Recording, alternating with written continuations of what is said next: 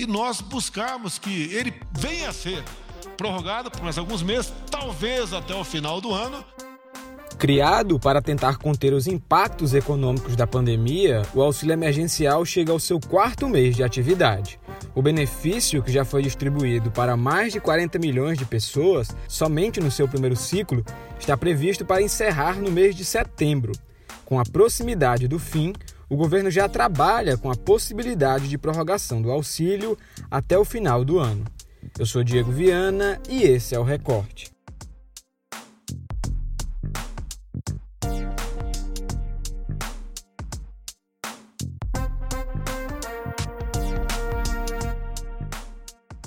O auxílio emergencial pode ser prorrogado a partir de medida provisória a ser editada pelo governo federal. A quinta parcela do benefício começou a ser paga na última segunda-feira, 18, e tem previsão de acabar no mês de setembro, caso não seja estendida para outras parcelas.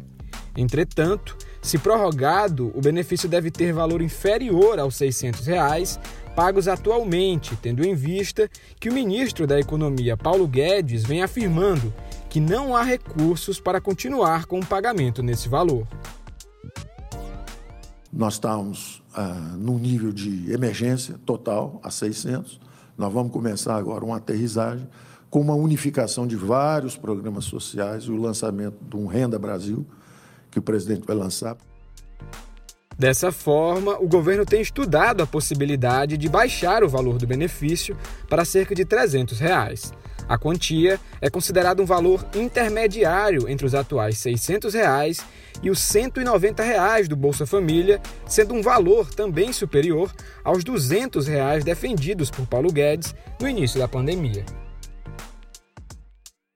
Os 600 reais é, pesa muito para a União. Se não é dinheiro do povo, porque não está guardado, é endividamento. É isso mesmo? Estou falando certo? Eu acho que estou, né? Para não me criticarem depois. É endividamento. E se o país endivida demais, você acaba perdendo sua credibilidade para o futuro. Então, 600 reais é muito.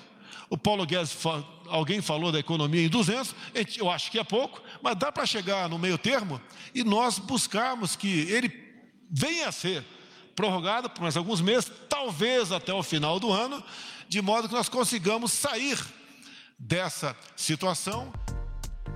Criado para ter uma validade de três meses, essa pode ser a segunda vez em que o benefício será prorrogado. Em junho, o governo já havia anunciado a prorrogação por mais dois meses. E para falar sobre o futuro do auxílio emergencial, o Recorte recebe hoje a repórter do O Povo Online, Ismia Carini. Seja bem-vinda ao Recorte. A gente fala hoje sobre a possível prorrogação do auxílio emergencial. Quais as expectativas para o futuro do programa? Oi Diego, fico muito grata pelo convite. Então, o que a gente sabe sobre o auxílio emergencial até agora é que oficialmente ele deveria acabar em setembro. Inicialmente, o benefício deveria valer por dois meses, mas ainda em junho o governo federal ampliou para mais dois meses, considerando que a reabertura das atividades econômicas ainda não estavam tão avançadas. Agora que a quinta parcela começou a ser paga nesta semana, as discussões sobre o futuro do programa começaram a entrar em pauta.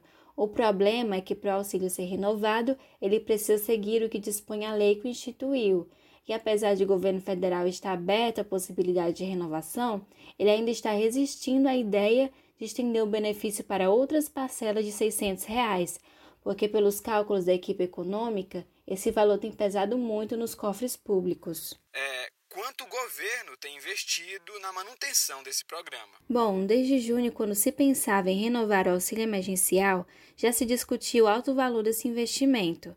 De acordo com a equipe econômica do ministro da Economia, Paulo Guedes, cada mês de auxílio custa 51,5 bilhões aos cofres públicos.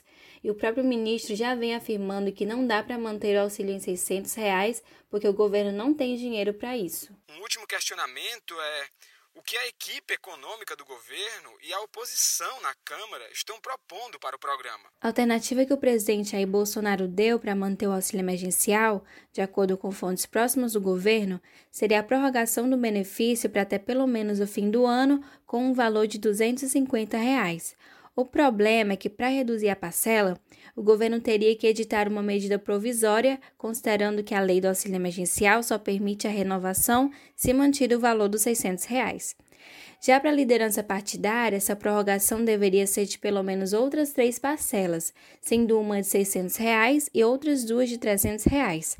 É, essas propostas ainda estão em análise pelo governo federal, não são propostas formalizadas. A, a expectativa, apesar disso, é que o auxílio seja prorrogado até pelo menos o fim do ano, com um valor mais reduzido. A dica de hoje do Recorte é o último episódio do podcast Vida e Arte. O tema é Para que serve um crítico de cultura? O episódio aborda como são construídas as críticas. A arte a expressão de sentimentos tão subjetivos, a quem cabe avaliá-la? E aqui não falamos em precificação, mas em conceito, em experiência. O que faz uma obra ser aclamada pela crítica e não necessariamente pelo público, sendo que o contrário também existe, muitas vezes os campeões de bilheteria ou os top 10 entre os livros mais vendidos são verdadeiras bombas pelo olhar da crítica especializada. No campo das artes visuais, uma tela que para o senso comum não passa de rabiscos aleatórios pode ter valor inestimável para o mercado e para um seleto grupo de entendedores. Como compreender essa lógica? Ou melhor, há uma lógica? Como se constrói a crítica? Quem foram os grandes críticos de arte? Quem são? Como se forma um crítico e como suas análises interferem no destino de um artista, o alçando ao estrelato ou ao fracasso? O recorte de hoje fica por aqui e até a próxima.